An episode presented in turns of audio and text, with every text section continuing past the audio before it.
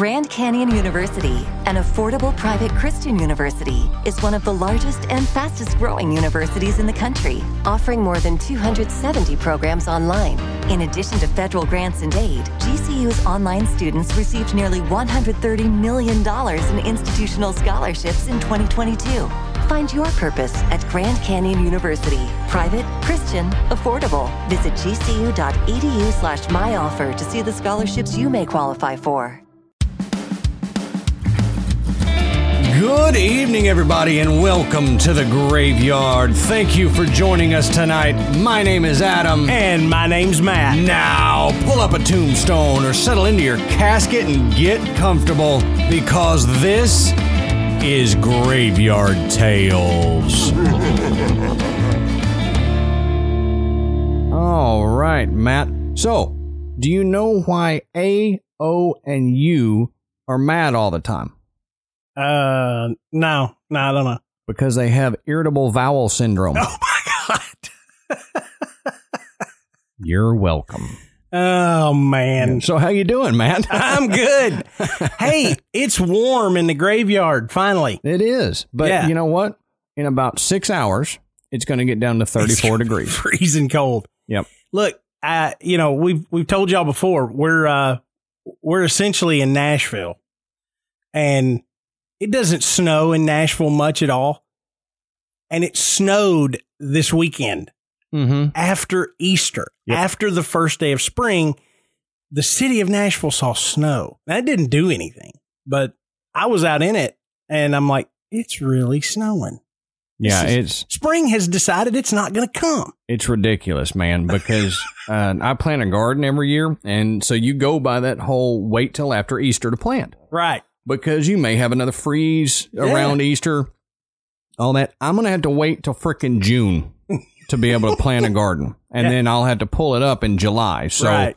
you know, I don't know what's going on, but there's something going on with the weather. Yeah. And yeah, I'm not liking it. No, I'm, I'm ready. I'm ready for spring, summer, Yep. Says Sprummer. sprummer. I'm ready. You know, we don't really get a spring. We get spring for like three weeks, really, and then it's 90 degrees. It's like three days, dude. We, we get spring for like three days, and then all of a sudden it's like triple digits, and Yeah. I'm sweating my butt off. Yeah, just wait. Just wait. Yeah. Because here in another few months, you're going to be listening to Adam and I talk about how stinking hot it is. Yeah. and how we can't run a fan in the graveyard because the mics pick up the of the fan. That's right. So you'll listen to us complain. So we apologize up front for the rest of the year of our complaints so that we don't have to do This it again. is this is what old Southern boys do. They talk about the weather. Yep. We sit around, complain about the weather, and talk about other stupid stuff. So Right. you get to listen to that. Speaking of listening, since you guys are listeners, we have finally set a date for our listener stories. That's right. So on April 22nd, which is a Sunday, by the end of the day on April 22nd, you need to have your listener stories in if you plan on them being on the episode because we're recording it that week and it'll go out that Friday. So we need to have them by April 22nd. Get them in. We've got a lot so far that are awesome. Yep. But if you're planning on sending us one, that's your deadline, April 22nd. One more time, April 22nd. Yep. Send Get them in. in. Get them in. We want to hear them. Don't be nervous. Don't be afraid. We're not going to make fun of you.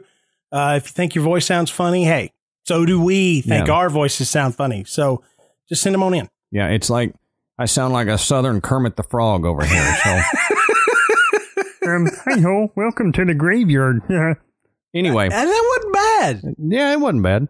Kermit the Frog here, coming to you live from downtown Sesame Street. Oh, my Lord. So I could do that the whole episode if you want, but Please, no. no, okay, fine. I'm good. Okay, fine. So y'all go grab you some merch if you want some Graveyard Tales merch. We go through TeePublic, but it'll be a lot easier if you just go over to graveyardpodcast.com, which is our website. We've got links on there. It just shows the shirt, the shirt. So click on the shirt, but then you can scroll down to the bottom of that page and see all the rest of the stuff Right. that we have. Yeah. So that'll be much easier for you to do than trying to search for us on TeePublic. Yeah, stickers, coffee mugs, travel mugs, pillows, laptop cases, you name it. They've got it. If you want something uh, that's got the Graveyard Tales logo on it, that's where you get it. Absolutely. Go do that. And we're adding new stuff all the time to the website. We're, like we talked before, we're going to add a book of the month. thing that we're working on that page to get up where we recommend one book every month for you guys to go read and check out. Um, and we just added behind the scenes type pictures of the graveyard that we had a stalker in here a couple weeks back who took pictures before um, before our episode. So if you want to see those, go over to the website and check those out. So another thing, if you would, if you've got the time, please go leave us a review on iTunes. It means a whole lot to us and it helps us out tremendously. That's right. And we want to thank uh, April, Madison DeRamsey, Pelcher 314, Citrus Sunshine, Kimbo 125, EVP Medium, and our buddies, Hillbilly Horror Stories, for going on iTunes and leaving us a five star review. Thank you guys. We really do appreciate it. Yes, very, very much. And like we said, if you got the chance, please do it. It really helps us out. Now, uh, a couple weeks ago, we read a story about the CDC man that had gone missing. They now have an update on him. So, to recap, um, this was the CDC guy who left work because he was ill, um, left work early, and then he went missing and nobody could find him. When they went to his house, uh, they found his dog, Mr. Bojangles. I love that name. Uh, Mr. Bojangles and all of his personal belongings and everything neatly in the house, locked up. And car was in the garage. Keys were in the car. Just no sign of him. So they said a body was found in an Atlanta river, and it has been identified as Dr. Timothy Cunningham, the scientist with the U.S. Centers for Disease Control and Prevention, and he went missing in February. They don't think that no foul play was involved. They think it was that Cunningham just drowned, but I don't know because How do you just drown in a river? Right. Well, to just go drown in a river and you leave all your stuff. If you're, they said it was the Chattahoochee River. Yes, the Chattahoochee River. If you're going to go down to the chat, way down yonder on the Chattahoochee, yeah, I, I, I avoided it. I was about to, but I wasn't going to avoid it. You know what they say? It gets hotter than a hoochie coochie down there.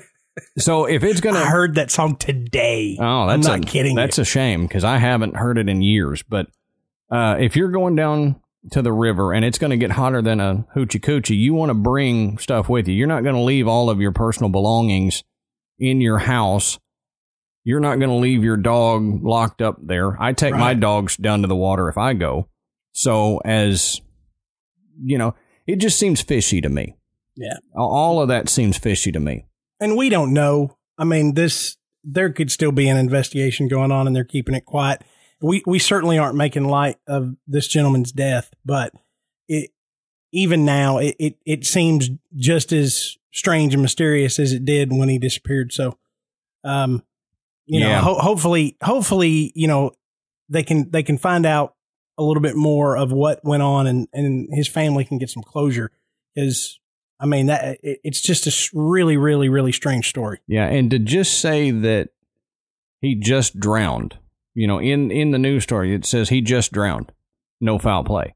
I don't I don't buy it, and I wouldn't buy that as a family member. Right, because he was he was featured in a in an Atlanta magazine as you know Mhm. one of the you know up and coming you know Yeah. uh, uh, people in in the science realm, I, Yep. I guess you know, but but he was fe- I mean he was not somebody that was just Joe Schmo Right. you know working at a place. I mean he you know he was you know he was hot stuff. I mean he he, he was really working on some you know significant things. Yeah, so he worked with the Zika outbreak and the Ebola yeah. outbreak. I mean, you know, that's uh, that's big time stuff. it really is. it just, you know, Now, it they- just seems odd. He was touted as the golden boy. Yeah. For that, uh, the the CDC. So I don't know. It it's fishy. But if you guys hear any updates that we don't hear, let us know because we are pretty interested in this. We're trying to follow it, but sometimes we get lost in other research and we don't get to it. So let us know if you see anything. Before we get into the the potty break today, I wanted to talk a little bit about Matt. You know, and and some of the rest of y'all probably know. I have been a cryptid crate survivor. Uh, survivor? Survivor. Yes, I've been a cryptid crate survivor uh, subscriber. Nothing's jumped out and got you yet. See, that's it. I've opened every box and I hadn't been killed yet, so that's great. There's been no cryptid jump out just, at me. just for the record, that's not a possibility. no, it's not. Um, but I've been a subscriber of that uh, for several months now, Yeah. for about six months, and my house is pretty much decked out in cryptid crate stuff. I mean, my mic stand here is covered Yeah. with cryptid crate stuff. Um, each month is like a different uh, theme. You know, the first one I got when I subscribed was the Yeti theme, which was great. I got a Yeti beanie and all that. But then they had one that was an aliens theme, UFOs theme. So I've got the alien head magnet on my mic stand. Another one was Bigfoot. So I've got a Bigfoot Christmas tree decoration hanging off the mic stand here. Which for a while I thought was a, a Sasquatch air freshener. Yeah. He's like, why doesn't it smell look- better in here? it looks like that. Yeah, it's a it's a brown cutout of like the Bigfoot silhouette. Yeah. and so it kind of does. I mean, you know, the um, if it would be like the Christmas tree shape, you would think it was one of those Christmas trees. That's what you, you need to get two of those little Christmas tree air fresheners and put on either side, and then you've got that picture. Oh yeah, that would be great. Him strutting through the forest. That'd be great. Uh, this last month, I got a Jersey Devil T-shirt and Bigfoot playing cards, which Yeah. pretty awesome. If you guys like that kind of stuff, you know, I mean, I'm I'm a cryptid fanatic, so I'm I'm subscribed for a year and will probably re up and get another subscription, um, just because you know I'm a cryptid nerd and this stuff is awesome. Um, I I literally do uh, when I see that it ships out, I'm like the schoolboy waiting on my front porch for the the mail to show up. But if y'all like that kind of stuff, go check out Cryptid Crate, and it's it's free shipping, so you don't have to worry about that. Just buy you a subscription. You can do a few months, or you can do the full year like me. It's up to y'all. But that's kind of segueing into our potty break because we want to actually hear a little bit about Cryptid Crate. So we're going to hear from Cryptid Crate and we're going to hear from Hillbilly Horror Stories. Tell us a story, Ranger Chet. Oh, okay. I could tell you about the time I locked eyes with Sasquatch, or about my brush with the elusive Chupacabra. Then there was that encounter with the Mothman. Yeah, tell us about the Mothman. Of course, I once saw a lake monster and a sea monster on the same day. Wow! That's not even taking all the ghosts, aliens, and UFOs into account. You've seen all that as a park ranger? No, son. Those are the creatures I've encountered in my cryptid crate. What's a cryptid crate? Cryptid Crate is a monthly subscription box that arrives on your doorstep each and every month. It's filled with various cryptozoology and paranormal themed items such as t shirts, hats, art, media, and other collectibles. I want a cryptid crate. Yeah, I want one too. You can get yours by visiting www.cryptidcrate.com. Sign up is quick and easy, and shipping is always free. I can't wait to get my Cryptid Crate, but for now, how about that story? Hey guys, my name is Jerry and I'm the host of Hillbilly Horror Stories. You are not doing this without me. Well, that just happened, I'm his co host and wife, Tracy. at least for the moment, and we are the hosts of Hillbilly Horror Stories, a mostly paranormal podcast, but we also cover anything creepy or unexplained. but mostly paranormal. Yep, I already covered that. What makes our show different from the other shows out there is that I'm going to tell you and Tracy a story. But I've never heard the story, so you're going to get my genuine reaction. There's probably a good chance that I'll ask the same questions that you guys are thinking at home. It's been said that we're scary enough for the true paranormal fan out there, but also funny enough for the skeptics who just want to listen in and have a good time.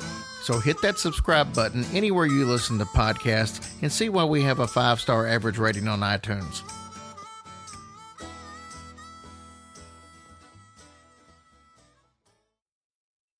All right, Matt. So here we go. What are we talking about tonight, brother? All right. This is considered to be the most terrifying UFO encounter in U.S. history. Tonight, we are going to be talking about the Flatwoods Monster. So y'all saw that picture we shared. That is the Flatwood Monster. That's it. And you can see why it is touted as the most terrifying. Because if you ran into that, that's pretty terrifying. That's exactly right. Yeah, man. Yeah, it does. It looks creepy as all get out. Oh, I know. I can't imagine running into that at dusk. So let's get into if y'all don't know about the Flatwoods monster encounter, let's get into that. Um, before we do, one of the sources that we got uh, some of this information from was an interview with Ivan Sanderson. Now, Ivan Sanderson was an investigator of this. He went down the day after, and Yeah. he was down there right around the time of the incident. Now, we couldn't get permission to run that interview. I really wanted to because it was great, but we couldn't get permission, so we didn't. So, what we're going to do, we'll just kind of interject some of the things that he talked about because pretty much he tells this story, but he adds a little bit of stuff that has gotten lost, I guess, in translation Yeah. over the years. Yeah. Um, but we'll interject some of that as we go, just so y'all know. Now, this happened on September 12th, 1952. At 7:15 p.m. on September 12th, there were two brothers, Edward May or Eddie May as they call him. He was 13 and Fred May, 12, and their friend Tommy Hyer, who was 10, were playing football in a field when they witnessed a bright object cross the sky, and it came to rest on land belonging to a local farmer, G. Bailey Fisher. Upon witnessing this object, the boys went to the home of the May brothers' mother.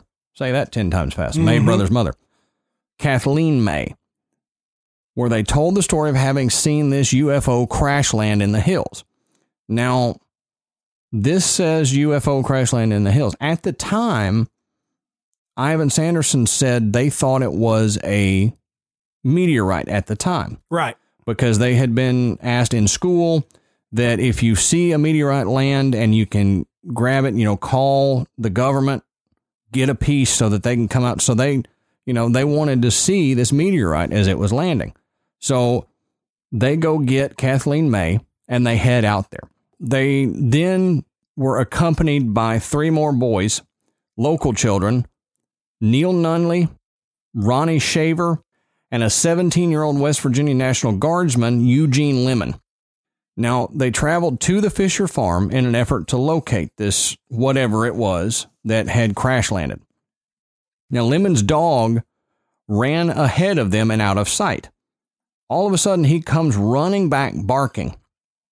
His tail is between his legs, and he just runs straight past them and disappears, runs home. Now, according to that Ivan Sanderson interview, the dog had apparently entered a mist that we'll talk about here in a little bit, and he became sick and was found to have vomited later and died on a front porch. Right. And remember, these kids are going up there thinking they're going to find a meteorite. So in their head, they're looking for some type of rock that's hit the ground, you know, possibly large enough to cause a crater. You know, so they've got in their head what they're going up there to look for. Right. They're looking for basically a big crash site, maybe fire, something. Right. And and so now they're going up there realizing that whatever the dog saw, he he didn't want any part of. Yeah, he took he took off back to the house. Now the group reached the top of this hill, and they uh, reportedly saw a large pulsating ball of fire, about fifty feet to their right. They also detected a pungent mist that I mentioned earlier, and it made their eyes and noses kind of burn. Mm-hmm. And they said it smelled of like a burning metal, real hot metal, described as maybe like when the old tubes of a TV were to burn out, that kind of smell. With with this many boys, it, it, that smell could have been attributed to something else too. Yep, I you've released some things that have made my eyes and nose burn. Had to clear the graveyard out for a Uh while. huh. Yeah. Touche. Uh huh. Uh, now, Lemon then noticed that there were two small lights over to the left of this object, this ball of fire, and it was underneath this oak tree. So he directs his flashlight over towards them, and in the beam of his flashlight, it reveals a creature. apparently it was 12 feet tall. And they said it had basically like an ace of spades type cowl behind a round head. And there were two beams, what could have been the eyes, two beams of light coming out from this. So that was the two points of light that he saw. Like I said, it's about 12 feet tall and it came down kind of a cylindrical body. And Mrs. May describes it as she said the bottom part of it was pleated, kind of like a curtain. Mm-hmm. So the drawings that we get of it and the drawing that we shared on social media, it kind of gives it this like it's wearing a dress type look. But she said that's not really what it was. It was more like a pleated cylinder of metal. But the only way she knew how to describe it was like curtains. Mhm. And so the artist that drew that drew it like Like curtains. like curtains, so it kind of looks like a dress. Yeah. And they said it didn't really have arms, but it on the drawings it has arms because they said arm type things that are coming out from basically the neck area of it. So that's kind of what they drew, but it was Yeah. more like antenna, I guess. Yeah, and and Kathleen May said that it, didn't have arms, but it obviously had hands, and she describes claws, sharp claws, um, you know, directed towards the front. Right. It was like coming directly out of the front. Right, right. So kind of take that picture that the pictures that we have on the website and kind of alter those because that's the artist rendition of it and kind of alter those a little bit. Now, they said it reportedly emitted a shrill hissing noise and started gliding toward them Yeah, she described it as the sound of bacon frying, Yes. ba- Yep. bacon sizzling. as is what it if if you had bacon sizzling and then it comes toward you. So as it comes gliding toward them, it all of a sudden changes direction and heads back off toward that red ball of fire. Now at this point the group fled in panic. They turned tail, hit the road and got out of there. Yeah. So would I. I would have too. so in Ivan Sanderson's interview, he talks about he was interviewing the boys and talking about this um, this incident, and it was Tommy Hyer, I think, who he he asked, um, you know, when they fled, when they got to the gate, did they open the gate? And he said, "Well, I don't rightly know, Mister, but you know, I I ducked under the the bush to the side because I was small enough. But I know Miss May, she took it in one." So she just cleared that fence in Yeah. one jump, and it, it was like you know six foot fence or something. Yeah. So she when I when I heard that, I, I, for whatever reason, I, I just I picture her as being like an older lady, Mm-hmm. like some grandma, like leaping a fence in one back. She's she wasn't. No, you know? no, I think she, she was in her thirties or forties at the Yeah. time. But Well, uh, hell, I'm in my forties and I'm not leaping any fences. no, me either, man. I'm in my thirties and I'm still tripping over the fence. I'm taking the time to open it and get That's out of right. here. I'm scared, but I'm gonna. I'm not jumping this fence. Right. You, you can just wait and let me open this fence. I'll leave it open for you, but dang. They didn't take the time to open the fence. They just kind of jumped it or scooted through the bars because it's like a cattle fence. Yeah, so cattle it gate, yeah. it had the spaces in the bars. So I just kind of thought that was funny. Now, when they got home, Mrs. May contacted the local sheriff, Robert Carr, and Mr. Lee Stewart, co owner of the Braxton Democrat, which was a local newspaper. Stewart conducted a number of interviews, and he returned to the site with Lemon later that night, where he reported that there was still a sickening burnt metallic odor in the air. And Sheriff Carr and his deputy, Burnell Long, searched the area separately, but reported finding no trace of an encounter other than the smell. So, that tells you right there in this incident that there was no crash site. Mm-hmm. There was no, you know, big broken trees. There was no big hole in the ground. Nothing like that that you would expect from what they originally thought was a meteor landing. So, and this also tells you that that ball of fire didn't crash and hit hard. Right, and it, it's interesting to note on on several different occasions after the fact, you know, post interviews of, of the event, immediately after and years later, they describe the size of this object to be about the size of a house or around the size of a two car garage. Right. So, I mean, this is much larger than your typical meteor. Yeah, it wouldn't be because by that time the meteorite would have broken up, you know, Right. into smaller pieces. Yeah.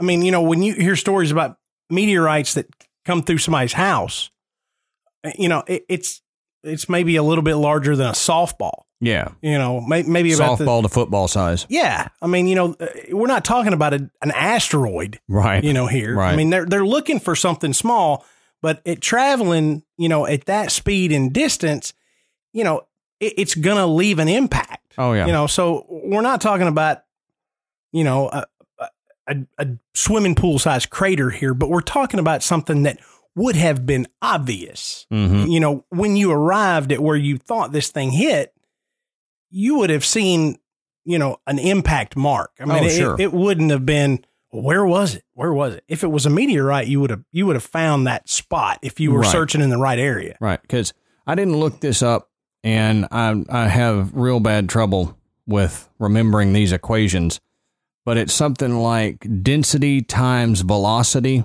would equal the displacement of the earth when it hits. And I mm-hmm. know there's, there's people out there listening to us that are way smarter Yeah. that can quote that correctly to me. But like I said, I didn't look it up, so I should have. Yeah, it sounds like something Chris Cogswell would know. Yeah. So Chris, if if you hear this, message me personally. Don't like call me out in front of everybody and tell me how stupid I am. Um, Make just- him make him go up to the chalkboard and work it. Yeah, let's not do that. I I know you're super smart, but I'm I'm super dumb too. So don't make me do that. anyway, early the next morning, Stewart visited the the site of the encounter for a second time, and he discovered discovered at this point some elongated tracks in the mud. So it looked like something kind of went scooting through the mud a little bit, not deep, but kind of showed some tracks in the mud. Now, there was also traces of a thick black liquid around that same area at the end of these elongated tracks. Mm-hmm. He immediately reported them as being possible signs of a saucer landing. It was later revealed, supposedly, that the tracks were likely to have been those of a 1942 Chevrolet pickup driven by a local who had gone up to the site to look for the creature. However, there's contradicting reports because of something I'll tell you later um, that this local could not have gotten in. Now, after the event, Mr. William and Donna Smith, investigators associated with the civilian saucer investigation, obtained a number of accounts from witnesses who claimed to have experienced a, a similar or related phenomena. These accounts included a story of a mother and her 21 year old daughter who claimed to have encountered a creature with the same appearance and odor a week prior to the September 12th incident. The encounter reportedly affected the daughter so badly that she was confined, confined to Clarksburg Hospital for three weeks. They also gathered a statement from the mother of Eugene Lemon, in which she stated that at the approximate time of the crash, her house had been violently shaken and her radio had cut out for 45 minutes.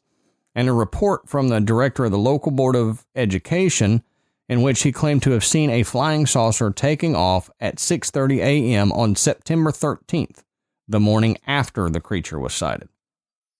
So y'all got all that? Because there's going to be a quiz at the end of the show. Yeah, there. I, I'm going to have to refer to notes if there is. Yeah. So, you know, so that that's that's where the story comes from. You know, from you know eyewitness accounts of Kathleen May and and the boys that alerted her to this situation, going to investigate a possible uh, meteor, and finding something totally different. Completely different. So, um, yeah, you know, it, it, it sounds like we just threw a whole lot of information at you, and we did. Um, but we're going to piece through this so that you can fully understand how just impactful this was for this little community. Right. So, real quick, let's talk about that mist that we said was up there. Now, we said the dog got into the mist and ran away. Now, the older boy, um, Eugene Lemon, uh, at the time of when he spun his flashlight around and saw the creature. Apparently, he was startled, and I would be too. So he was startled so much that he dropped his flashlight. When he bent down to pick up his flashlight, he got his head in this mist. So he took in a lot of the mist. Now, it apparently at that time made his eyes burn and his nose burn and run and all that. Now, all of them, though, were affected by this mist um, because the next day they were all said to have nausea and vomiting. Their noses were still running, their eyes were running and red, but Lemon suffered the worst. He was had vomiting and convulsions all throughout the night. He had difficulties with his throat swelling and uh, not being able to swallow for several weeks afterward. And a doctor who treated several of these witnesses, he's reported to have described their symptoms as being similar to what victims of mustard gas would go through.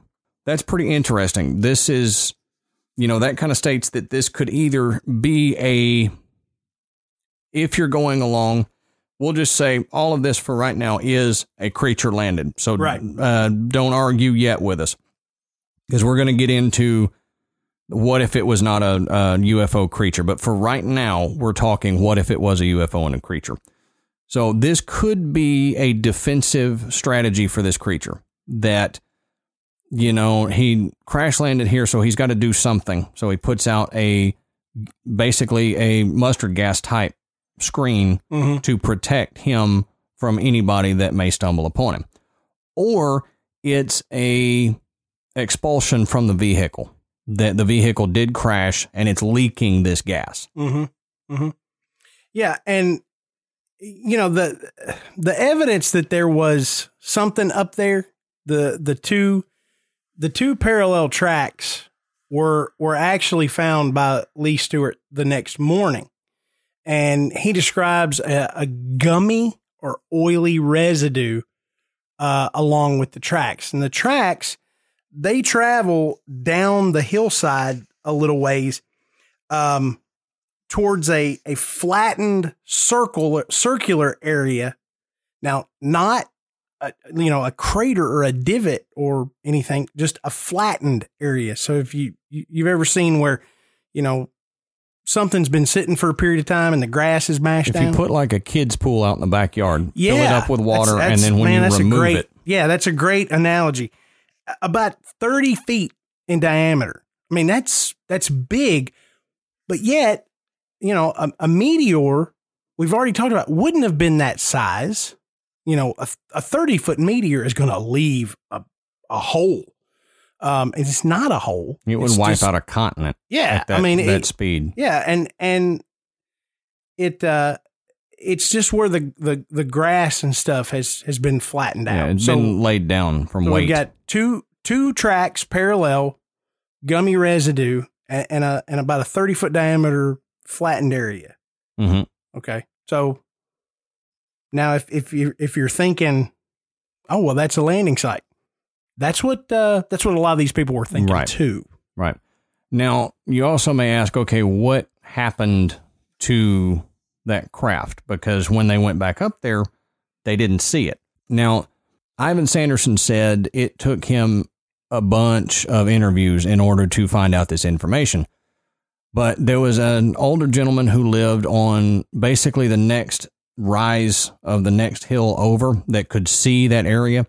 So he saw red kind of glowing in the distance. Well, he initially thought that it was like a house fire. Mm, yeah, So he got his binoculars out, which they said were pre World War binoculars. And he was able to see this craft. Now, he saw the giant red glowing ball. Mhm. He did not report a creature going to or from, but he either the creature had already made it to the craft at the time or he just couldn't see it in his glasses. He watched this glowing ball for about 30 minutes. And over the course of 30 minutes, it would blink, but it would get dimmer and dimmer and dimmer until it finally blinked out in just one pinpoint of light and was gone. So by the time they said it took about an hour for the witnesses to get back up there to have called the sheriff and get everybody down there and get back up there. So the craft had already blinked out about 30 minutes before they got back up there. We'll move on from that real quick and get another little incident of a sighting of this. The the next day, a couple was taking a leisurely drive through the mountains of Frametown, West Virginia, and at dusk was met with a pretty horrific experience. Their car came to a sudden stop and refused to start again. Shortly after, a putrid sulfuric odor filled the air. The couple got out of the car and they were circling the vehicle in hopes of kind of spotting what was wrong with it. They saw something a lot worse than that. From the waist down, it was similar to the Flatwoods monster, but from the waist up was a reptilian humanoid. So this creature was thought to be the same that was sighted in Flatwoods, and they've renamed it kind of the Frametown monster. But they so you'll see Flatwoods monster, Frametown monster, or Braxton County monster associated with this event. Or even the green monster, The green monster as which, well, yeah. which is on the sign at Flatwoods, Right. home of the green monster. So basically, this report kind of says okay, if it was the same from the waist down, had that kind of rippled, curtainy, pleated metal type look, but was a reptilian type humanoid from the waist up, could what they have seen the night before have been a suit that he was wearing? Right. So you didn't see the actual monster at the Flatwoods event. You saw a protective suit that he was wearing, mm-hmm. and that's why it was kind of boxy and weird looking like it was. Yeah, and and there were there were two two ideas about what this creature either was or had around him um based on the descriptions. One of the descriptions m- makes it sound as if it's like a, a cylindrical um you know encasement essentially almost like it was like a, a mini craft or Right. something like that. So essentially, it was Oscar the Grouch, you know, coming out of a trash can. That, that's that's the mental image I get of this thing, you know. Um, Right. But the but the other idea, and this was uh, this was in the Sanderson interview, that it the description made it sound very similar to a dive suit from that Right, right. from that era. Um, so I I think everybody is has, knows what I'm talking about. You know, you know, I'm not talking about a, a scuba diver. You know, I'm talking about that that old school, the big metal helmet, the bell that they would wear with the glass circular front. Right. You know, completely. You know, you're completely encased in a suit. Now, the one that that Sanderson described is more or less um, a human submersible and less of a suit. If you can imagine walking into this bell shaped object that's got a window for your face and robotic type arms that you could control, but your arms weren't actually sticking out and your legs were inside this thing, not in a pair of pants style. They're you're standing inside this thing. Not a lot of room to move around. It's just coming around you. And they would lower this bell into the water and they would use gas buoys to to keep it from just dropping to the bottom. And that's the description there. And and you can you can find images of that of what that particular thing would have looked like. So this is what they're trying to come up with as far as the descriptions because again Kathleen May and the boys were the only people that saw this. Right. So their descriptions differ a little bit. And and you've got to remember we're talking about, you know, an adult woman and you know, young adult men and little boys. Mm-hmm. So they're all going to have a different description and they've they've tried to take those and just mash them together to come up with the the best illustration of what this creature would have looked like. Um and they the, the people that would look to discredit this story really take those descriptions and just try to shred them apart because they're inconsistent. But you know, if you go out, if you go out with your friends, say let's you go out with five of your friends, and something happens. You know, you, let's say you witness a car accident. You all see it, but you're all looking at it from different vantage points, and you all have your own biases as to what happened. And then an hour later, you're given a, a police report as what happened. I, I guarantee you there are going to be details that are different in every single story based on what you saw, where you were standing, what you were feeling, what you were thinking. Mm-hmm. You're you're going to pick up on certain details that other people don't. You're going to miss details that they caught. You're going to have seen something that looked one way to you and looked different to somebody else. It's like the old story about the three blind men touching the elephant. You know, they didn't know what it was. This thing is big like a tree. This thing is long and and heavy and snake like and and this thing is thin like a stick. They're all touching the elephant in a different place. Right. So they all have a different idea of what it is. It, it's the same theory. You know, this many people seeing something they're all going to have a different story. Doesn't mean that they're all wrong. It just means that they're different. Right. You know, And on that differing thing, they the one thing that they all did get exactly the same to each other was the head and the cowl area right? because they had all the children draw pictures Yeah. of you know independently draw what you saw. And every one of them drew from the neck up. They didn't draw from the neck down. So from the neck down is kind of differing you know mm-hmm, on what mm-hmm. they saw like matt was saying depending on where they were standing and all that. But from the neck up every one of them drew a perfectly round head with two perfectly round eyes and an ace of spades type cowl behind the head. Yeah. and this is the first time and only time that I know of that anything has ever been described with having a cowl behind it. Mm-hmm. You know, in all of the other UFO cases that I know of, and, and obviously I'm not, UFOs are not my forte, aliens are not my forte, you know. Um, so any of our, you know, ufologists out there that know it, maybe I'm wrong, but this is the only one that I know of that has the cowl behind the head. And so, which leads a little more credence to the fact that it's some type of suit that this creature was in, Right. or some type of device that this creature was maybe even remotely operating. Yeah. you know, I mean, still uh, in the yeah. craft, and it's like an ROV type thing that Mhm. this creature was remotely operating. Now, there's a man by the name of Frank Feschino. And Frank Feschino has done a lot of research over the years on this Flatwoods sighting. And he's uncovered data, you know, leading up to the Flatwoods sighting. And what he said is that Flatwoods case is actually the end of a UFO flap. Now, I'm not going to go into all of the, you know, the whole flap since it doesn't all pertain to Flatwoods.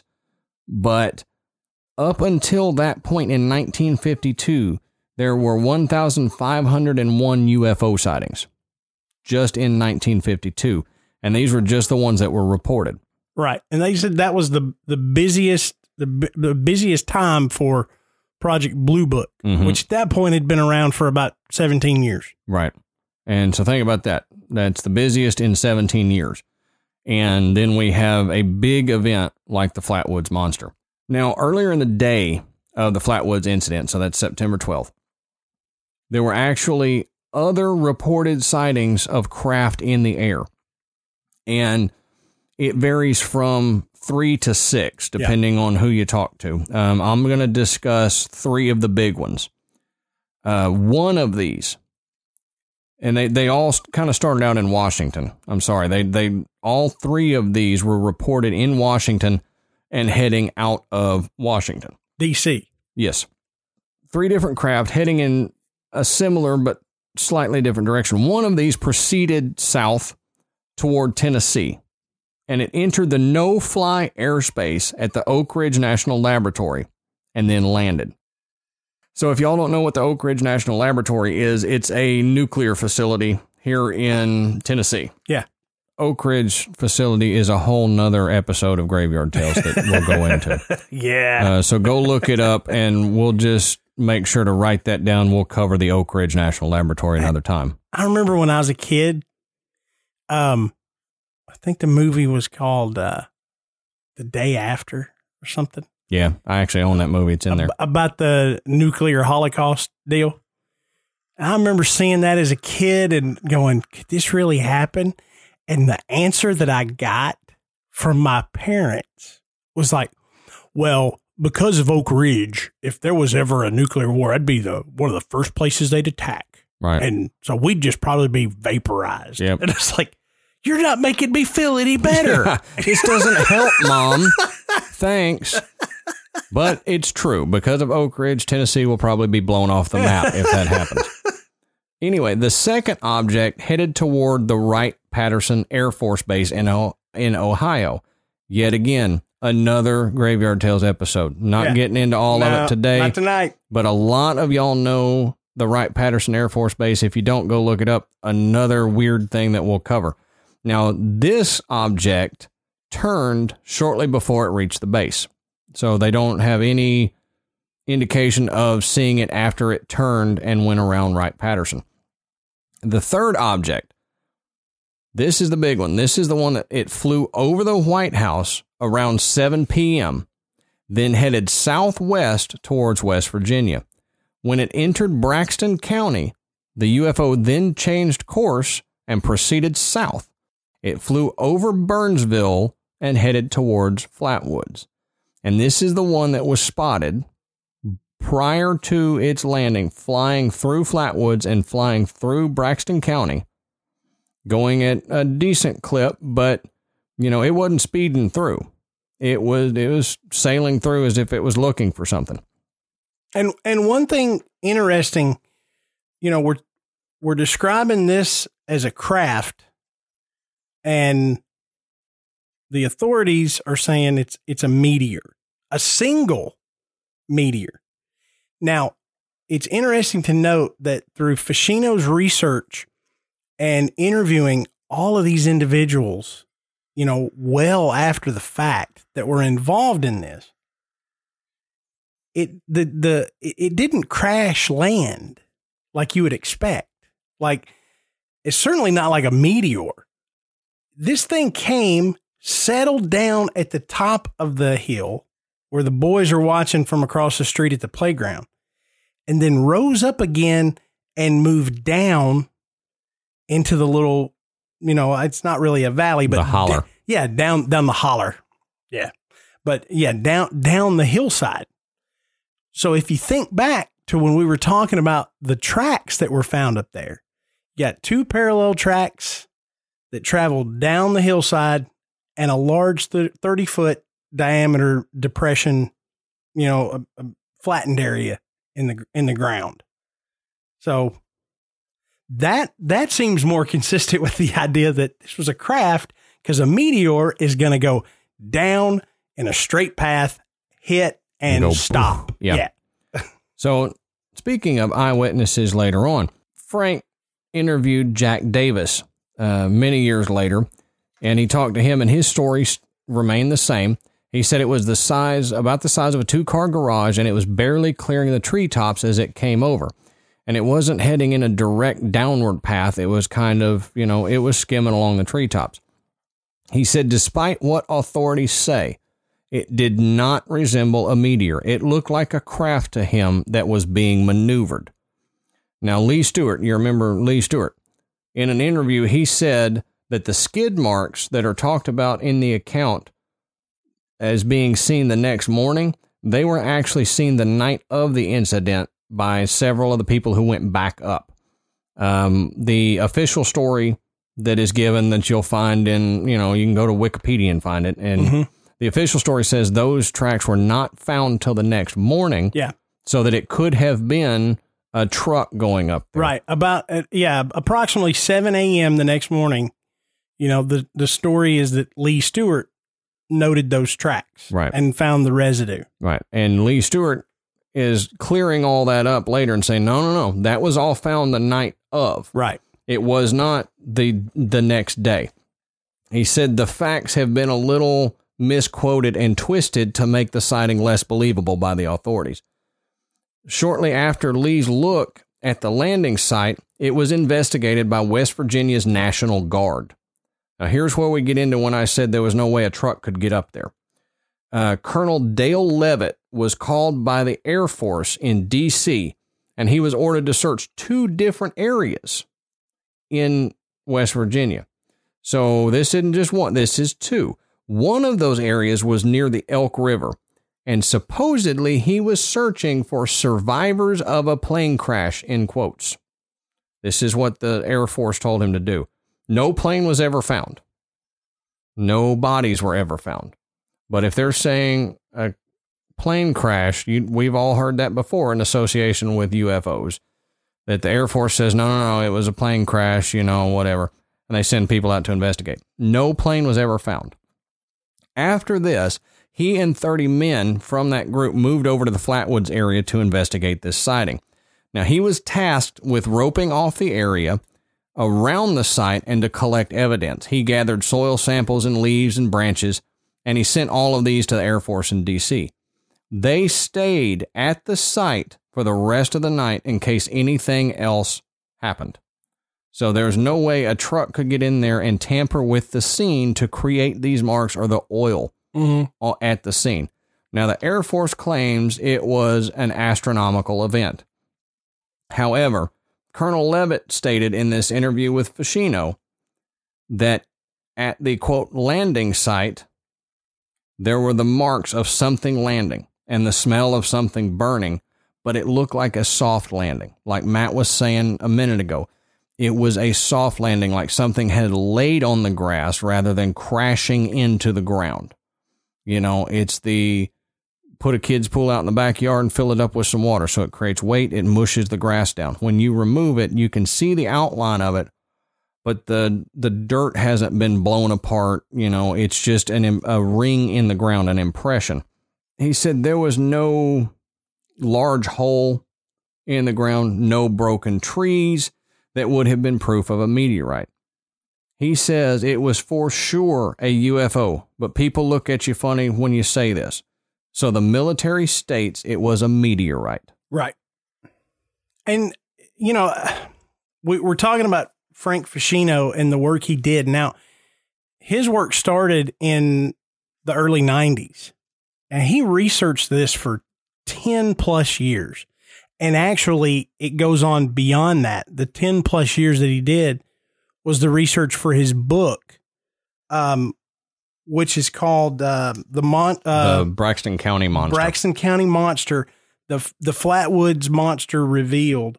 Um, you know, he worked on this book for for ten plus years, and in that he he audio recorded these interviews. He videotaped some of them. He he you know he has transcripts from these interviews. I mean, he took this seriously. You know, he did this because he was already in the area investigating uh, crop circles Mhm. and and was working with another investigator talking about these crop circles when he came across this story.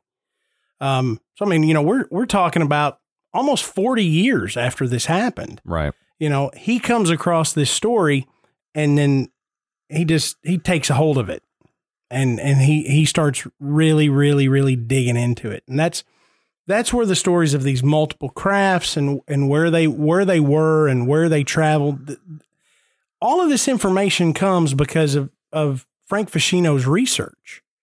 You know, so you know, he he's a true credit to what we know today, you know, happened not just from the eyewitness testimony. Right. Um, you know, he he really he really dove into this to find out everything he could about the situation and He pieced all the the small pieces together. yeah, I mean, he, he took all the information, not just from the small town of Flatwoods, but he he really just went above and beyond to to get any and everything he could and see does does this fit? This was going on at that time. This was also reported that night. does it coincide? Does it fit? You know, is is this one of the missing pieces to put this you know entire puzzle together? His work continued, and he did a, a presentation for MUFON Mhm. in Los Angeles. Um, I I wish I it was 2009, 2010. Yeah, it was early 2000s. Yeah, so you know, he he presented all of this data, a a lot of these videos. You can actually go online and and watch this particular presentation. I know that Adam and I both did, and and it's fascinating. Oh, yeah. Um, and and you can see his artwork. Feschino is a trained illustrator, and so instead of having an artist do renderings, you know, he did a lot of this artwork himself Mhm. based on the information that that he was gathering, you know, during his investigation. Right. So And so, if any of this, like, if our talk on it has spurred you to want to learn more, go get his book. yeah, Uh, you know, The Braxton County Monster by Frank Feschino, and you'll take a super deep dive and you'll go down every rabbit hole that he went down. I, I recommend doing that if you're interested in this. But one thing I want you to consider is how long the authorities investigated this as opposed to how long Frank Feschino investigated this. I mean, you know, we're talking about something that, you know, the authorities wrapped up in a matter of a couple weeks, Yeah. you know, to determine that eh, it's a meteor. A couple weeks is being generous, too. Yeah, and and I'm gonna kind of delve into what you know some of the theories as to to they used to discredit that this was an actual UFO landing.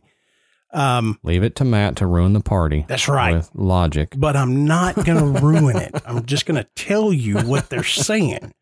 That's it. I, I'm not saying this is the truth. I'm just saying this is what they're saying, and you can make your own decision. Exactly. Um, but but yeah, I mean, you know, all these years, you know, like I said, ten plus years of researching this one topic, talking to everybody he possibly can, and this is what he came up with. You know, so it's it, it's really hard to look at, you know, a couple of weeks of investigation. Now, and understandably, he's doing this 40 years after the fact, but a lot of these people were young when Right. this happened. They were still alive. He could he could he could get them on the telephone. He could go to their house, and he researched this area. He was there. Mm-hmm. Um, Spent a lot of time in Flatwood. he sure did, and, and that to me, anybody that's going to take that much time and do that much investigation, I'm I'm going to listen to. You Oh, know, yeah. I am. You know, it, it just seems it just seems remiss for you know the authorities to just go, yeah, that's what it was. Not you know, understandable. It's it's 1952. I mean, there there was communication was different then, Mhm. and you know we've we've all we've all heard the War of the Worlds story. You know, we we understand what what panic can be caused by a story, and understandably, the you know the government, you know the police, um, you know local authorities, they didn't want to panic. You know, even in a small town, you know, a, a panic like this could be, you know, really really bad news For sure. you know so i get the idea of we want to make this as minimal as we can. You know we, we don't want to you know incite panic in these folks. You know so we want to give them answers that you know will uh, alleviate their fears. You know that something's going to come back. You know there's there's a creature loose in this town so we, we've got to give them something and we've got to do it quickly. I get that you know i'm not faulting them. I, i'm just saying once you've done that putting forth a little bit more to truly figure out what happened you know i think was warranted. But again we're talking about the government and the the military in 1952 they didn't tell nobody anything they didn't want them to know. Nope. and you know it, it, it wasn't no big thing for the military to say eh we did this and that's all you're gonna get Yep. you know i mean you know this happened post roswell you know so people already had an idea that the government was hiding something about aliens as it is, Mhm. you know, and so here we are again, Right. you know, and you know, with the fact that the National Guard went out there, the Air Force was involved, um, you know, Feschino's idea that this could have been a conspiracy cover up doesn't sound all that strange. Now, you know, I'm not a conspiracy theorist. You know, I, there are things that I think we we don't we don't get the full story on, but I I don't buy into every single conspiracy theory. I I, I have a tinfoil hat, but I don't wear it very often. So It's hanging on the wall Yeah. here by our table. you know, so we can kind of we can kind of get into what what the government, what the authorities used to explain away um, some of the events that happened and and how they alleviated the fears of of the people of Flatwoods. And we're also going to get into some theories that are are much more modern, um, where people have gone back after the fact to say, well, maybe it was this or maybe it was that. So let's let's dig into some of this. So let's start with the UFO. So we, we we've talked about that quite a bit. We've talked about the craft, or could it have been a meteor? Could it have been a craft? Could it have been something else? Um, so the eyewitnesses, you know, uh, Miss May and the boys described a bright ball of, fly, of fire with a globe or pear shape. And again, like I said, about the size of a house or a two car garage moving through the sky with a pulsating light and apparently landing on a hillside across the road from where they were playing. And simply enough, like we've said, this was dismissed as being a meteor. And that seems logical. Seems like it would have been. And, and but other individuals around a 20 mile radius report seeing something very similar and often add that they saw many lights all moving in the same direction, which would coincide with a meteor shower. The boys' distance from the object combined with the lack of any true frame of reference for size make it easy for debunkers to claim that the landing was merely an illusion created by the meteor disappearing behind the hillside, appearing to crash or land. Okay. As for the pulsating lights, there were at least three plane beacons positioned in that area that would have been visible from the playground. So we're talking about towers with flashing lights so that planes know, hey, the ground's changing. You know, if it's dark, you can kind of get a frame of reference as to how close you are um, by seeing these flashing lights. But what about the evidence of the landing? What about the tracks? What about the depression in the ground? Lee Stewart claimed that on the morning of September 3rd at 7 a.m., while investigating the area, he noted two parallel skid marks in the grass with an oily or gummy residue. We've talked about that. And then he retracted and said, no, no, no, no. The people that were up there the night before saw the tracks. So the tracks were there, you know, with within the hour of this happening, they were they were noted. However, one Max Lockard claims that on the night of September 2nd, after reports of a UFO landed spread through the town, he drove up the hillside in his 1942 Chevy pickup did not find any such skid marks or residue. And what Stewart found was nothing more than the marks from his tires and oil from his truck. Now, UFO investigator Gray Barker did state that the area Max reportedly searched was not the exact location that the Miss May and the boys claim to have gone to. So we we've got we've got this Max Lockard saying, "No, I went up there that night." You know, later that night, everything calmed down. Now, what we know is that Lee Stewart said the tracks were there before. There were people stationed up there in case something else happened. Mhm. You know, this was a farm. This wasn't just an open field. It was private property, so it was gated. Right. But We already know they had to and- go through go through a gate, you know, to get onto this property, and that it was probably unlikely that if they went to the if Max went to the location that the boys and Miss May had gone to, he wouldn't have been able to get his truck up there Right. and that he probably or possibly went to a different location thinking that he was in the same area, didn't see anything, and left Mm-hmm. because he could get his truck up there. Right. Okay. As for the the mist and the nauseating smell, I love this. The smell was it, it was explained by the grass. the grass smelled.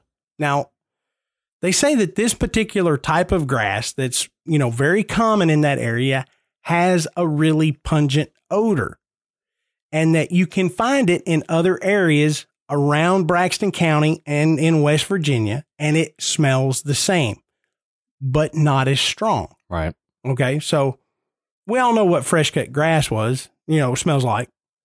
Um, I don't think that was it. No. You know, they, they were talking about something really strong that was burning their nose. Right. And if you live there, don't you think you would know the difference between the grass that you smell every dang day Yeah. and something else? Yeah. You know, because I know just from my area, I know when somebody in my area is cutting the grass. You can smell it from Yeah. down the road, but you know the smell of grass. Right. And even if it is a different type of grass, you've lived there for how many years? Right. And you can't tell the difference. You're all of a sudden, one night, you're shocked by this smell. Right. And and realize this is a small town, um, a lot of farmland. Right. And and or people that have grown up, you know, working on the land, working on a farm, something like that. They should know. Mm-hmm. They should be familiar with it. They're not going to approach something and go, "We smelled this really strong, pungent odor." They would have they would have said something like, "The grass smell was really strong, Right. stronger than usual." Right. That's not what they said. No. They said this smell was really strong that it it it burned their nose Yep, and it burned their eyes. sulfuric and metallic. Yeah, yeah. So doesn't sound like grass to me. And, and the mist, of course, was is, is explained by fog. You know, and you've everybody's seen fog rolling down the hillside. And the illnesses that that the boys experienced was chalked up to their intense fear. And and, uh, you know, you get scared enough, you you can you can feel physically ill Mm-hmm. you know Sure. and and you know so i that's really the only part of this that i think yeah that's probably right you know that they they could have gotten you know really sick and nauseated because of fear. But they weren't. And it was almost immediate uh, according to the description that when when the boy bent down into that mist he experienced that sensation. The dog as well. Right. you know the the the dog wasn't a, you know the dog was afraid you know because he ran off. That's how afraid you know a dog when it's afraid that's Right. how it acts. Um you know but the sanderson interview interview said the dog got sick and the dog eventually died from this Right. you know Vomited and died.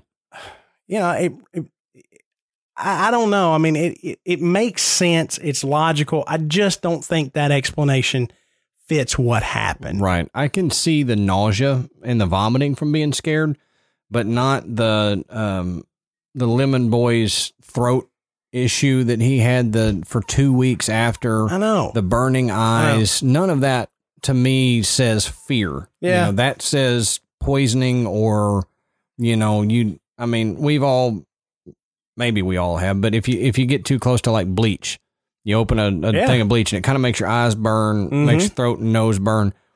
That like a real mild case of kind of what they're describing. Yeah. You know, you inhaled something that caused Yeah. issues. or or when you when you walk into the bathroom after Adam's been there. You know. Well, duh. I mean, I give you a warning. I have a light Uh, that I flip on. It's like a red light. glade in there, man. I'm, That just smells like somebody pooped in a field Nah, of flowers. I'm just, I'm just, I'm just giving Adam a bunch of, you know, I, I can't say what I'm giving him. Yeah, Yeah, but- I'm, I'm doing it. I'll just edit all this out. No, I won't. no, he won't. Um, so, so yeah, so that that's the idea of how they explain the actual UFO. Now let's talk about the the monster. Let's talk about the the creature that uh, that that they saw when they went up there. Um, the description of the monster. We've talked about this at length. The description of the monster provided by the boys and Miss May was that of a human-like figure with round, glowing eyes, standing about ten to twelve feet tall, with or without arms, but definitely hands, with large, sharp claws. The creature seemed to bob up and down and even glided toward them, making a hissing scream, as we said, sounded like sizzling bacon, along with a thumping noise. This has been attributed to none other than our good friend, the barn owl. Oh, you This- stupid, this- just Ah, this gets Adam's goat every Oh, time. This this owl alien stuff. Uh I mean, you know, I here's the problem. Okay, like we talked before, you live Here in we go. You live in an area for how long? Right? You live Yeah. in an area for okay, you're in the country, no less. Right. And and you've lived there for you're 40 years old. So you've lived there for 40 years. You're going to tell me that some 40-year-old woman up in the hills is not going to know what a barn owl looks like. Even if if even if she's scared. And in the dark. Yeah, I'm sorry, but you know this woman has seen barn owls in her life. She's seen a barn owl sitting on a branch. She's seen a barn owl in the daytime. She's seen a barn owl at night. She's seen it when it's raining. She's seen it in the fog. She knows what a stupid barn owl looks like. It's not a barn owl. And most likely these boys did too. I'm sure. You know. And and look, I'm a city boy. I, I'm born and raised in Nashville. I grew up 10 minutes from downtown Nashville. I have seen an owl. I have seen several. And I've you had, could probably pick it out sitting on a I've branch. had one in my backyard and I live in the city. Right. So, I mean, you know, I know what one looks like. And when I was a kid, I was in school.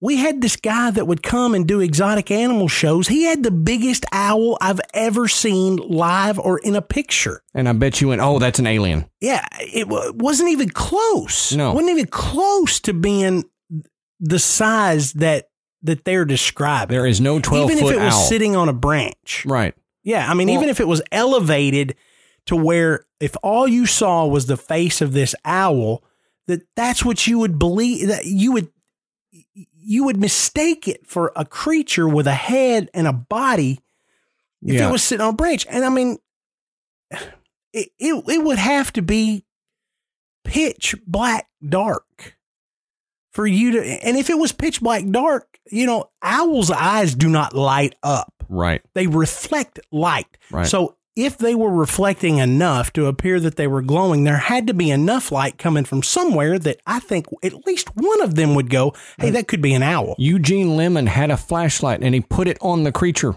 Yeah. And even you're gonna even tell me- temporarily because he did drop it. But Yeah. I mean, you're going to tell me enough. that he doesn't know what an owl looks like in the beam of a flashlight. How stupid are you saying these these poor country folk Yeah. are? Yeah. You know, I take a little bit of offense to that. Yeah. Because you know, I got some poor country folk in my family and you're going to tell me that poor country folk don't know what an owl Right. is? Right. I'm sorry, but you got to pick another explanation for that, Mr. Scientist. Yeah. so well, let's let's play devil's advocate.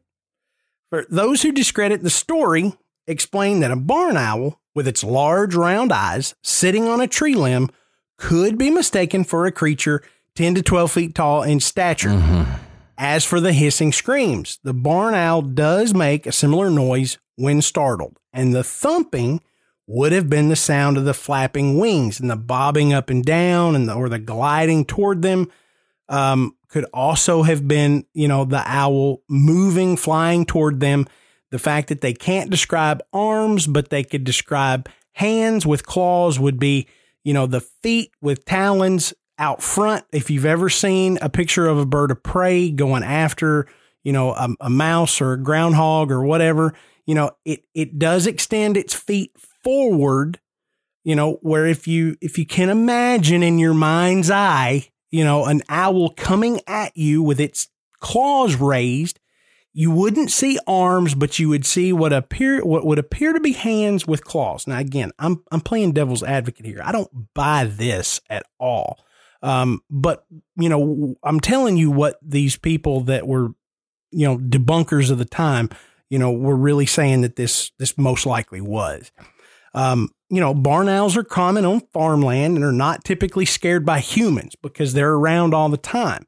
Um, but a female owl protecting her nest would most likely have stood her ground, hoping the intruders wouldn't notice her. only leaving her young if she was threatened. So there's the idea that that the creature was was a barn and, I, and I'll be honest this is the only real theory of what it was besides an alien that was out there. It's pretty much that everybody has, you know, that discredits the story has just said, yeah, that's what it was. Yep. Well, and and and I know I'm going to talk to you as if this is your explanation for it because you're you're playing devil's advocate. Here's a few things to debunk the debunking. What happened when the owl is coming at you? So you you assume that the talons are arms. Where do the wings go? Why are there no uh, uh, reports from any of these witnesses that oh it had wings flapping out of the side of its head? You don't hear any of that. So you're not going to assume that it's an owl, but then just not see the wings, the big old wings that owls have coming at you. Where are the reports of owls having spade shaped cowls behind their head? Yeah. I mean, I've never seen an owl, barn or any other kind, that has a, a spade shaped cowl like it's wearing a Dracula cape. Yeah. You know, also to say that a mother owl would stand her ground if it had a nest and would attack a human at like only when necessary is September 12th, owl breeding season. I don't know for a fact, but you gotta you gotta take that into account. I Is did- that the time? I did read into that, and it it would have been late in the year, but not impossible. Okay, so it, it technically maybe could yeah, have. it would it would have been she got a late start. It was more improbable, but but not impossible. right. So so that's that's the the theory of what the monster was. Um, you know, saying that I- I mean, everybody's I stupid and thinks it's a freaking owl. you know, form your own opinion. It's It- an it- owl full of swamp gas. Yeah, I mean, if they had said this thing had horns, you know, maybe the the round white face that that barn owls will have. Um, again, I, I I just I don't I don't see that this is a a really good explanation and.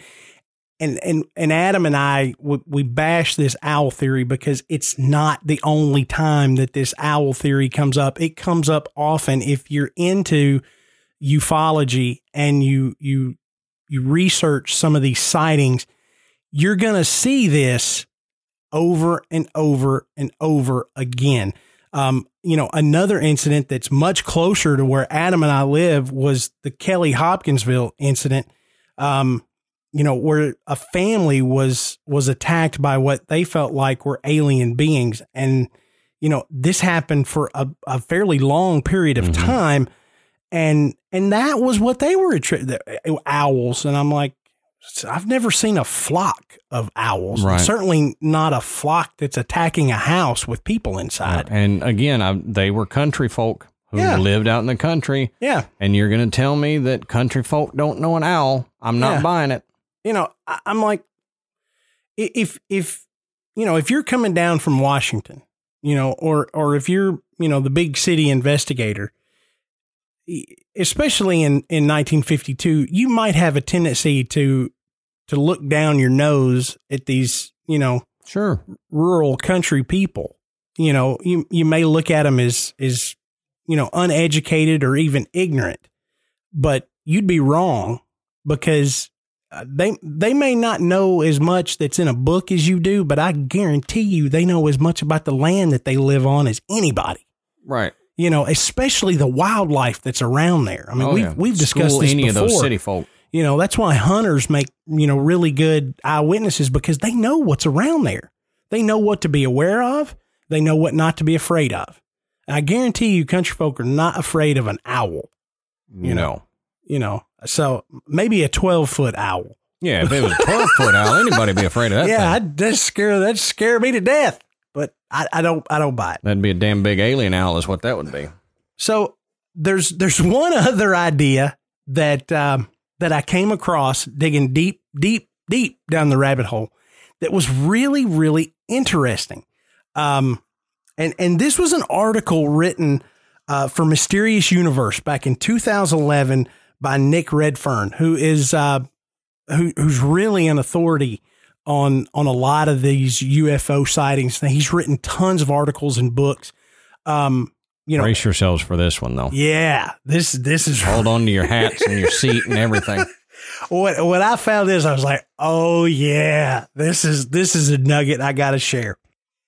So Nick Nick Redfern discusses a 1950 report from the United States Air Force written by Gene M. Hungerford called "The Exploitation of Superstitions for Purposes of Psychological Warfare." In the report, Hungerford references a book entitled Magic Top Secret, written by Jasper Maskelyne. In his book, Maskelyne describes a trick that the British Army played on unsuspecting Italian villagers during World War II. Hungerford quotes the book in her report as follows Our men were able to use illusions of an amusing nature in the Italian mountains, especially when operating in small groups as advance patrols scouting out the way for our general moves forward. In one area, in particular, they used a device which was a little more than a gigantic scarecrow, about 12 feet high and able to stagger forward under its own power and emit frightful flashes and bangs. This thing scared several Italian Sicilian villages, appearing in the dawn, thumping its deafening way down their streets with a great electric blue sparks jumping from it. And the inhabitants, who were mostly illiterate peasants, simply took to their heels for the next village, swearing that the devil was marching ahead of the invading English. Hungerford's report was released in 1950, two years before the Flatwoods incident, and it was a report for the United States Air Force. Hmm. Is it possible that the U.S. Air Force performed a similar hoax on residents of a small, rural West Virginia town simply to watch and document their reactions? Hmm. That's something that'll make you think. you gotta think. I mean, you know, number one, it's creative. I mean, you know, everybody, you know, when you think about war, you don't think about somebody doing something like this. Right. Um, but you know, World War II has some amazing stories at what these armies did to try to get a leg up. Right. You know, to find out what the enemy's next move was going to be, or or to be able to catch them by surprise. I mean, I read this and I was shocked. I was like, "You got to be kidding me!" Right. Um, but but then you get to thinking, you know, this report went to the U.S. Air Force. I mean, really, who's to say? Who is You one know, of the first ones to they're not- investigate that? They're not going to own up to it. I could guarantee oh, you no. that. No. you know, but to think, hmm, well, maybe we, I don't know. Let's see if let's see what happens if we if we build this thing.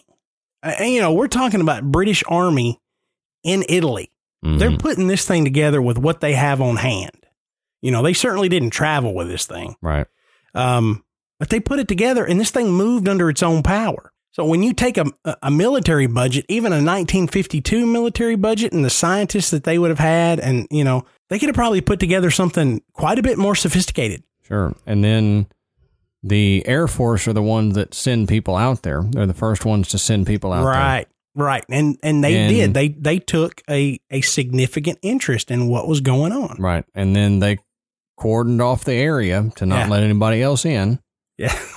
And I mean, you know, it it's highly possible. We got to get rid of this weird scarecrow thing Yep. before somebody so finds it. cordon it off and we get a team to drag it out and hop it on a truck and get it out of that holler. And you know, I mean and am I 100% convinced by that? No. No, but it's But fun. It's fun and it really makes you think. It makes you, know? wonder. I mean, you know, nowadays we've we've learned that during this period of time, the the U.S. government did some crazy things Really silly stuff. directly to U.S. citizens. Right. So, you know, when when you consider that the government actually gave U.S. citizens LSD without their knowledge, Mm-hmm. this doesn't really sound all that far fetched. I I just don't know. I think I don't believe in coincidence, coincidences necessarily, but I I just I just don't know. Even though this report came out only two years before this incident, I, I it just sounds it just sounds too conspiracy theory. And and and honestly, you know, Nick Redfern is is not he's not saying this is what happened. He's writing this article going, "Hey, listen to this." You know, he he's doing essentially what we're doing. He's like, "Hey, I'm going to share this information cuz man, this is a cool story." Right. And and it is, but it- it's just it just goes to show there there are there are so many ideas about what actually happened, you know, in Flatwoods in 1952 on that night when, you know, the local people believed that there was an actual UFO landing and an encounter with an alien being. Right. Now, we ask the question after hearing all of this, what do you think it is? Now, don't tell me it's an owl. Because if you tell me it's an owl, I'm going to find a way to throw stuff at Look, you. now we promise we don't make fun of anybody on this show, but if you if you tell us it was an owl, we're gonna make fun of you. No, I won't make fun of you. I'm going to find you and I'm going to smack you on the hand and tell you no We're gonna bring an owl to your house. and release it and go, it's an alien. No, but seriously, we're gonna paint it green. We're gonna put a dress on it. Yeah, send it your way. Now, uh, seriously, what what do you guys think it is? Do you think it was a legitimate UFO sighting and an encounter? Do you think it was a test by the U.S. Air Force on American citizens with a new technology that they were testing out? Yeah. Or do you think it was just fear? Right. It was we saw something, we thought it was this, it didn't look like that. It looked like something else. When- and we were so frightened. This is what we believe we, We, saw. got ourselves worked up, and here's the story. Yeah. You know, so I I mean, I, I've said before, people can, you can get yourself so worked up by imagining things in your mind that you honestly believe that this is what you saw and that this is what happened. But I'm not 100% convinced with the research that Adam and I did that that's what happened um, to Kathleen May and those boys that night. No. They, they- you know, were they scared? Yes. But I think they were scared because of something they saw. They weren't scared and then saw something in their own minds. Yeah. But like we said, let us know what you think. Graveyard Tales Podcast at gmail.com. Hit us up on our website, Facebook, or Twitter. And I think that wraps it up for us That's tonight. a wrap. So, guys, we will talk to y'all next week.